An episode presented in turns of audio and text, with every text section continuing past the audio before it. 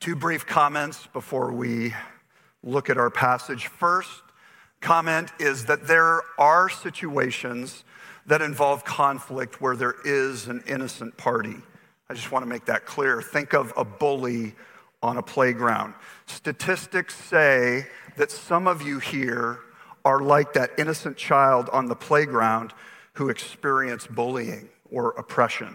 Our passage today is not directed to the person experiencing oppression. Rather, this passage is directed to those who sin in their relationships with others. And second, I just want to say this up front neither this sermon nor this passage says everything that the Bible has to say about conflict, okay? So, with that, let me pray for us. Our Father and our God, we come this morning. We thank you that we can gather together as your people, as your children. And Lord, we, we thank you that we can hear you speak and then respond. And we ask your Holy Spirit to enable us to hear you speak and then respond appropriately. And we ask it in Jesus' name. Amen. David and Nancy's first year of marriage was not what they expected fights, quarrels, conflict. David was an intern at the church that he and Nancy attended. And several months into their marriage, they recognized a pattern that became known as Sunday night fights. David's weekends were intense. Saturday was a hectic day of preparation. And then Sunday began at 5 a.m. and didn't end until 8 p.m. It included a day full of intense listening, informal counseling, and lots and lots of people. By the time David and Nancy got home around 8 p.m., David had one thing on his mind rest. Rest from relating to fellow humans. For Nancy, she had supported her husband all weekend, praying, teaching Sunday school, hosting lunch. She watched in admiration as David talked with other people, offering what seemed like an endless supply of patience and attentiveness. By 8 p.m. on Sunday, Nancy had one thing on her mind personal connection. David wanted rest, Nancy wanted relationship, and so began the Sunday night fight. Maybe you can relate to David and Nancy. Like David and Nancy, maybe, maybe you wonder if there's a remedy for your conflict. You might look for some communication tips, and some of those could be of some help. But God locates the root of our conflict elsewhere in our hearts. The Bible teaches that our actions and behaviors flow from our hearts. What we want, what we fear, what we love are the root from which the fruit of our actions and behaviors flow. And that's James's point in our passage. He tells us that the remedy for our conflict is recognizing the root and receiving God's grace. Until we get to the root and receive God's grace, we won't experience lasting change. And so in James chapter 4, verses 1 through 10, we learn God's remedy for your conflict involves two activities. Number one, recognize the roots of your conflict. And number two, receive God's grace for your conflict. Recognize the roots and receive God's grace. Well, James gets right to it in verse 1. He says, What causes quarrels and what causes fights among you? The, the quarrels and fights that James has in mind likely are verbal conflicts because he has just addressed the destruction caused by our words in chapter 3. Quarrels and fights don't exclude physical conflict, but the focus here seems to be the warfare of words. And so now he asks, What is the root of your conflict? And James answers, Is it not this that your passions are at war within you? James says the root of your conflict are passions at war within. The word passions there can be translated pleasures. What James means is that within us are pleasures or passions that we constantly seek to satisfy. Passions for money, for power, for pleasure, for being right, for safety, for approval, for possessions, for honor, for ease, for well behaved children, for a spouse, for a different kind of spouse, for respect, and for a thousand other things. This diagnosis runs counter to our own. When we experience conflict, we tend to see the problem as outside us, right? Other people, our circumstances. And to be sure, the Bible is realistic about interpersonal dynamics. Harsh words by someone toward us do make it harder to respond rightly. But in the final analysis, James identifies the root of our conflict not outside us, but within. Passions at war within. One songwriter put it like this there's fighting in the Middle East, there's fighting down on 7th Street, and there are fights in my own house on given days. It's like something's lurking deep inside, can't seem to be satisfied, but life was not meant to be lived this way. So our passions at war within. But the question is how are passions for things like money, power, or pleasure at war within us? How is that? And James identifies the repeated pattern in verse 2. He says this You desire and do not have, so you murder. You covet and cannot obtain, and so you fight and quarrel. James says that we want certain things, we're prevented from getting certain things, and so we respond sinfully. Sinful anger, sinful words. And here's the thing these passions are often desires for good things. You want the approval of your friends. You want your children to make good choices. You want a spouse to appreciate your efforts. But you and I are prevented from getting our passions, and so we go to war. James uses descriptive words. He says murders, fights, and quarrels. We murder one another by attacking with words, yelling and screaming, name calling, using profanity, saying hurtful things. Or we can murder one another by withdrawal, right? Stone cold silence that says, You're dead to me. Whether you tend to attack or withdraw, the pattern is the same. Your passions are prevented. You're prevented from getting your passions, and so you go to war. When our five boys were younger, there were fights in our home almost every day. And here's the thing I was a big part of the problem. The repeated pattern was this I gave an instruction, followed by less than a less than obedient response, followed by my angry words. Maybe some of you can relate to that repeated pattern. And I knew that my anger was sinful and hurtful. I knew I needed to change. And so I did all that I knew. I told myself, stop being angry. Stop being angry. Big shock. How do you think that worked for me?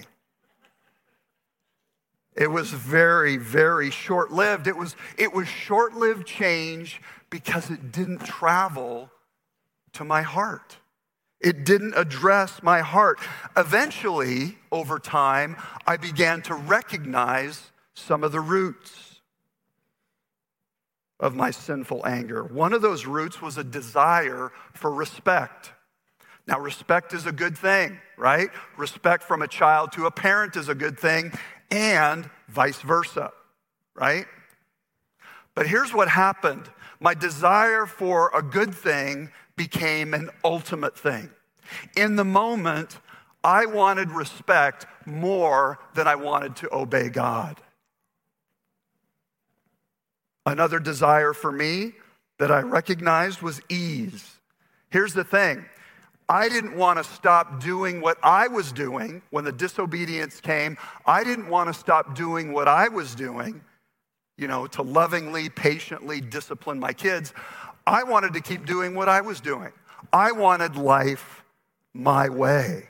I was prevented from getting my passion, right? So I went to war. For me, real change began with a simple question What do you want? What do you want? In the moment of my sinful response, what do you want? What did I want or what did I not want? You can recognize the root by asking this question for yourself. God says the remedy to your conflict begins by recognizing the root of passions at war within. But here's the thing James sees a connection between our relationships with people and our relationship to God. His insight is this that our conflict with other people reveals conflict with God. Our willingness to sin to get what we want reveals in that moment that we're more committed to ourselves than we're committed to God, which puts us in conflict with God. The Bible calls this commitment to self, wait for it, pride. Look at verses 2 through 4. James continues, You do not have because you do not ask. You ask and do not receive because you ask wrongly to spend it on your passions. You adulterous people. Do you not know that friendship with the world is enmity with God? Therefore, whoever wishes to be a friend of the world makes himself an enemy of God. In James's day, friendship meant that two people shared the same mindset, the same values, and the same outlook on life. So, to be friends with the world is to live with the same mindset as people who live apart from God, as people who do not know God, which is a mindset fundamentally of self. It's a mindset where the focus is on self and the service of the self. A willingness to get what I want reveals a commitment to self above a commitment to God. It's a mindset that says, in effect, my kingdom come, my will be done. That's pride. And James says pride is war with God.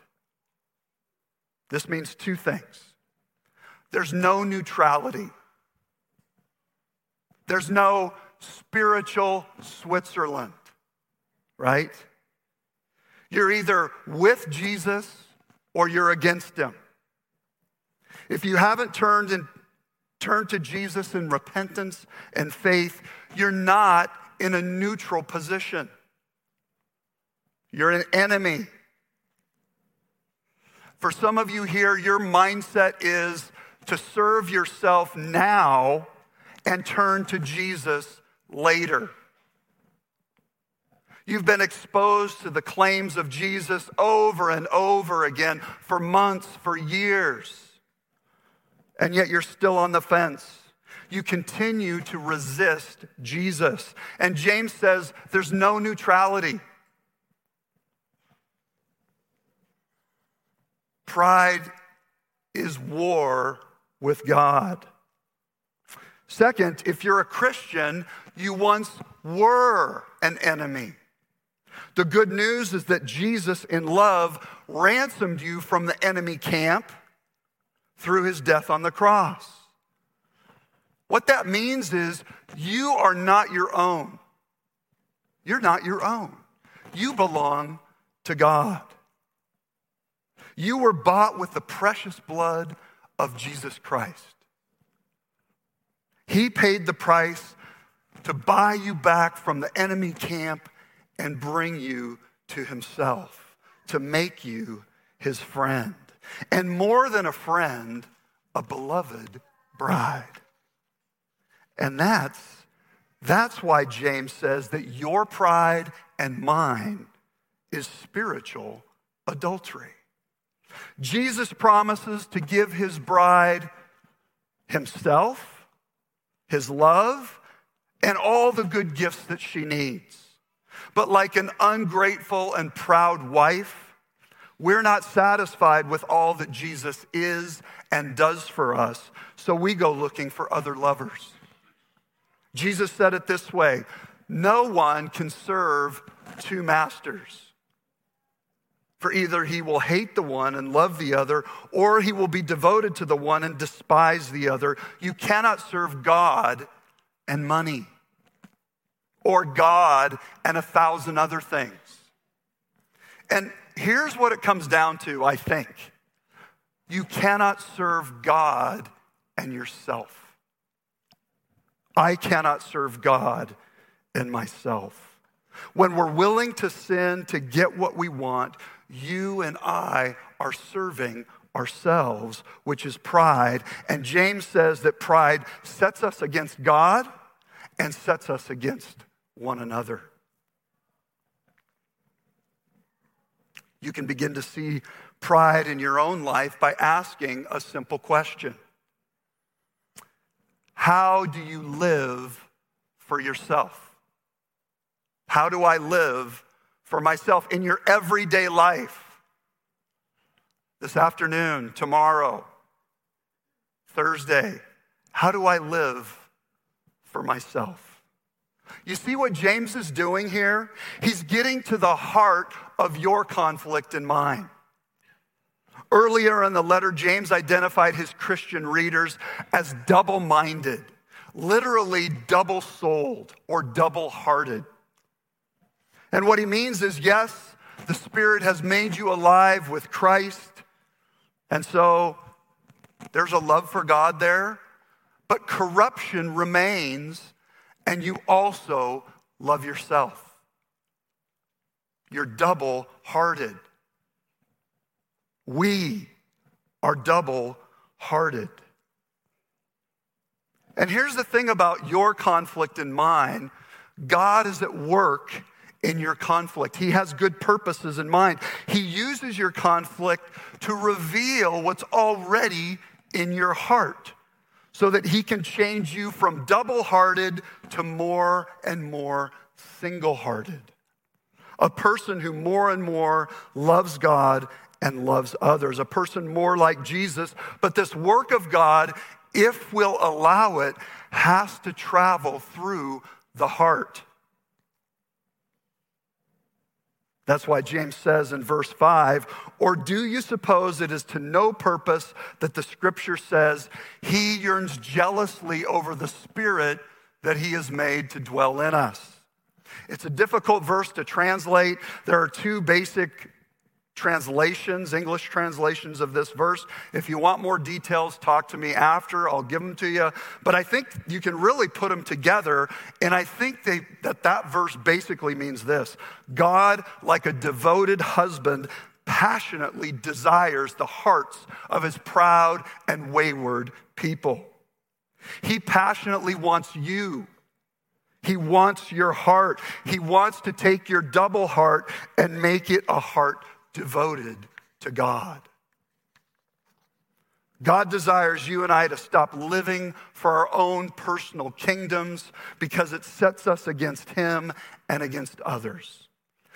And so James brings us back to the central question of Scripture Will you live for yourself or for God? Do you love the world or do you love Jesus? Do you trust people or the true God? Do you live for your own glory or for God's glory? The remedy for conflict begins with recognizing the root of your conflict. But once we recognize those roots, then what? What do we do about it? Which brings us to the second activity First, you recognize the roots of your conflict. Second, you receive God's grace for your conflict. Receive God's grace for your conflict. Look at verse 6. But, love that little word. I learned from a Saturday morning cartoon show that that's a conjunction. It's a strong contrastive. And it's a beautiful biblical word, but he gives more grace. But he gives more grace.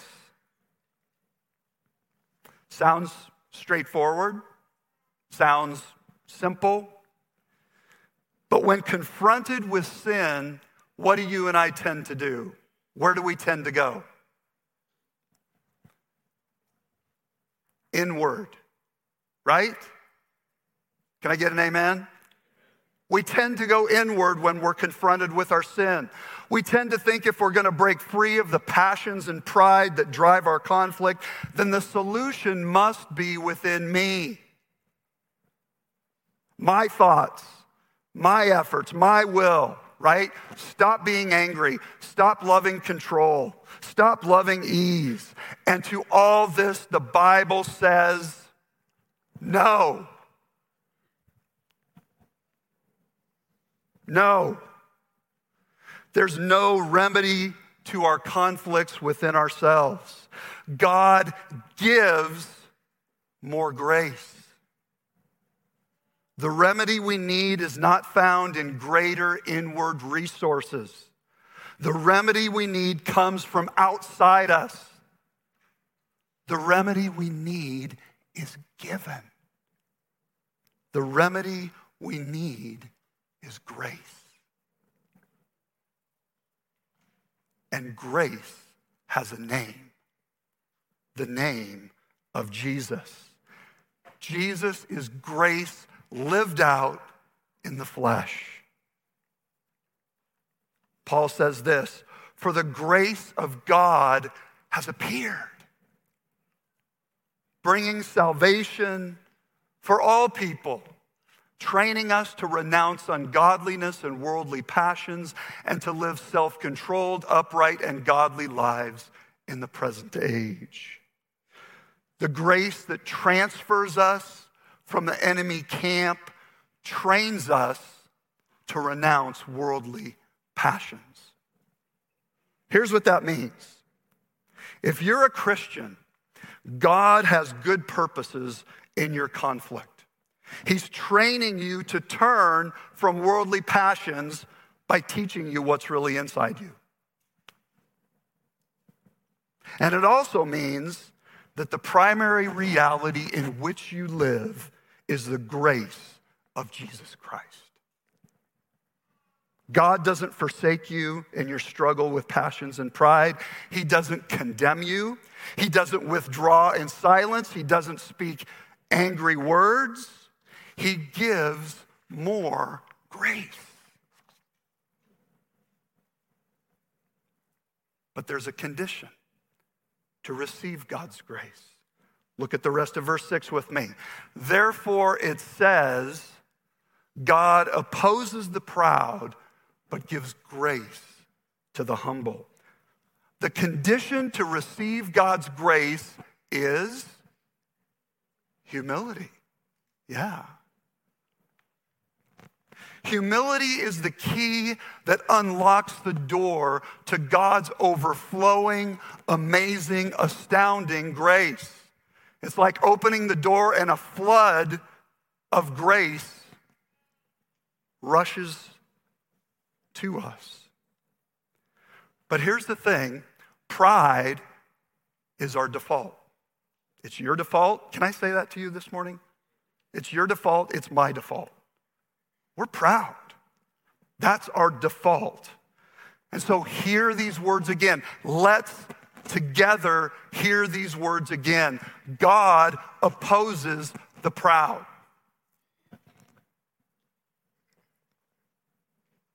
We need to let that sink in. Pride is angered by criticism. Pride is defensive. Pride shifts blame. Pride minimizes our own sin and maximizes the sins of others. And more than anything, pride resists God's grace. Pride refuses to acknowledge its need of God's grace. Pride, as we've said, sets us against God, which means this pride is our greatest danger. Your greatest danger this morning and mine is pride. One author said it this way people and circumstances can be hurtful. And I know that every one of you would say, yes, people and circumstances can be hurtful and often are, but they don't harm our soul. Pride does. Pride is the cancer that kills our relationship to God and to one another. Humility is not natural for any of us, it's a gift of the Holy Spirit. And so, one place to begin in your conflict is to ask God to give you humility, because humility is the condition to receive God's grace. But what does humility look like? In verses 7 through 9, James describes the hallmarks of humility. He says this Submit yourselves, therefore, to God. Resist the devil, and he will flee from you. Draw near to God, and he will draw near to you. Cleanse your hands, you sinners, and purify your hearts, you double minded. Be wretched and mourn and weep. Let your laughter be turned to mourning, and your joy to gloom. Happy, happy verses this morning, right? It's interesting, there are 10 commands in these two verses. 10. What this means is that humility is not passive, but active. Humility acts and in the process receives God's grace. And it's an important point because the Holy Spirit doesn't just zap us, instantly change our double hearts. Rather, the Spirit grows us through a process, an ongoing process of recognizing the root and receiving God's grace over and over and over again. Let's briefly look at some of the hallmarks of humility. Humility submits. Submit yourselves, therefore, to God. Submit to God by dwelling on who God is and how He wants you to live. Dwell on who God is and how He wants you to live. You are not your own. You were bought with a price. You belong to God. You're a servant, and so am I. We're not our own. We're not the masters of our own destiny. We're servants of the living God. You submit to God by remembering who He is who you are, and then by living how He wants you to live. Husbands, submit to God by spending less time thinking about your wife's submission and more time thinking about God's command for you to love your wife as Christ loved the church and give himself up for her. Here's the thing husbands, you're not the master of your home, Jesus is. Humility resists. Resist the devil and he will flee from you. The devil will tempt you to minimize your sin, nurse your hurt, right? Or believe you've exhausted God's grace. Resist by refusing to listen to yourself. Resist by refusing to listen to yourself and instead listen to God in His Word. You know, one of the reasons we read God's Word consistently, it's not just to check a box, it's so that I can hear God speak, so that I can stop listening to myself and start listening to God speak. Humility resists. Humility draws near. Draw near to God, and He will draw near to you. When we sin, our tendency is to run and hide from God. Humility believes that God gives more grace. And so humility draws near to receive grace and find help in time of need. And here's the thing James tells us how we draw near in the second half of verse 8. He says, Cleanse your hands, you sinners, and purify your hearts, you double minded. Here's what that means. To draw near, you first cleanse your hands. You honestly name the outward expressions of sin. You name them biblically sinful anger, hateful words, hateful silence. You confess your sin to God with biblical categories and to others, and then you say, Will you please forgive me? Not, I'm sorry. If you've sinned, you need forgiveness. That's how you cleanse your hands. To purify your double heart, you tell God that there are other things that matter to you more than He does. You name them. Trust me, He won't be shocked, He won't be surprised. You name those things, and then you ask God to make Him the desire of your heart. That's how you purify your heart. When we draw near to Jesus by cleansing our hands and purifying our hearts, he promises to draw near to us. Another hallmark of humility is godly sorrow. Look at verse 9. Be wretched and mourn and weep. Let your laughter be turned to mourning and your joy to gloom. These last five commands speak of godly sorrow. Not all sorrow is godly sorrow. Worldly sorrow involves or includes tears, grief, and regret. But worldly sorrow is a self centered sorrow.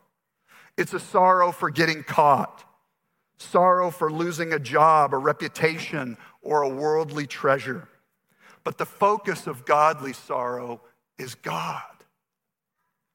Godly sorrow is grieved primarily because of the damage done against God and against other people.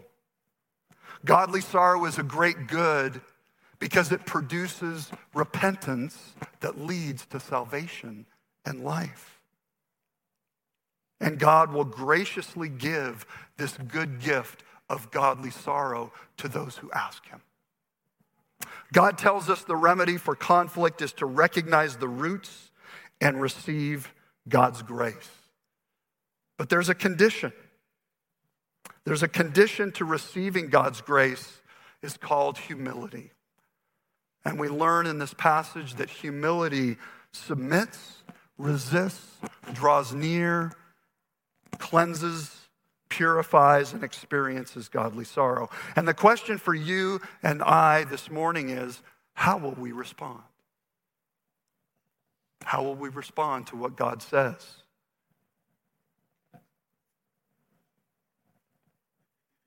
Believing God's remedy for conflict is essential to experiencing it. Believing God's remedy for conflict is essential to experiencing it. So, how will you pl- apply the activities of recognizing the root and receiving God's grace to your life today, tomorrow, this week? Well, they didn't know it. But God was at work in David and Nancy's conflict. He had good purposes in mind.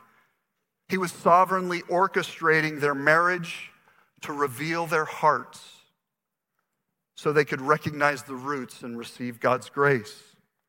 Their conflict didn't instantly disappear, but as they began to apply God's remedy, their communication slowly became more productive more gracious. When they did have conflict, they were able to resolve it a little more quickly. Their double hearts were slowly learning to love God and love each other. Slowly. Did I mention slowly? Slowly. That's how it works. But maybe you're here this morning and yours is a stubborn conflict. For years, nothing has changed. Maybe you're asking this question Is it worth it? Is it worth it? Is it worth to humble yourself again and again and again when nothing in your situation seems to change? And the answer is yes.